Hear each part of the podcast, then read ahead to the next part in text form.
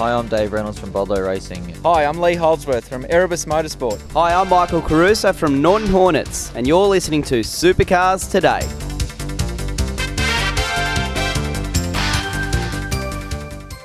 It's V8 Supercar News with Craig Revell on Supercars Today. Nick Percat's his own man. It's taken a few rounds to get the hang of it, and Darwin was just absolutely woeful. We look at why today. Each week, find out what the men behind the V8 News know and what the drivers and teams are going to do next. It's interviews and opinions on Inside Supercars.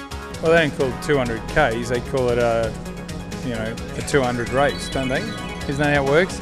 Perth 400 doesn't necessarily have to add up to 400 Ks. Tune in for more at sportradio.com.au or lock in the podcast on your iTunes or mobile device. Search Inside Supercars. Hi, I'm Chaz Mostert from Ford Pepsi Max Crew, and you're listening to Supercars Today. Nick Percat has stated that he's no longer in Garth Tander's shadow, but how has he grown out of it? Um, well, I think it's definitely the past. It was 2011, but you know, he taught me a massive amount, and um, I've had to change that a lot with the car of the future and the way we set up my car and to make it work for me. So, um, you know, definitely, I think when I went off and did the Porsche thing, that was a probably the the start of me being my own driver, uh, my own person, and then um, you know I'm sure the guys in the team see there's a lot different Nick to what I probably was a few years ago, and I think um, yeah it's a it's a good one. Very um, excited, positive. Uh, what do they the boys call me like some crazy puppy in the team, just running around having fun and. It's true, you know, we're living the dream. All of us get to have an amazing job, and um, yeah, the, I'm just credit to the boys giving me a good car to uh, be able to have some fun out there. Each week, join the Inside Motorsport team as they look at all the news from across Australia and around the world. And you know, every every year I see Jackie's Grand Prix, and I just remind myself of, of his part in, in starting the, the, path to safer cars.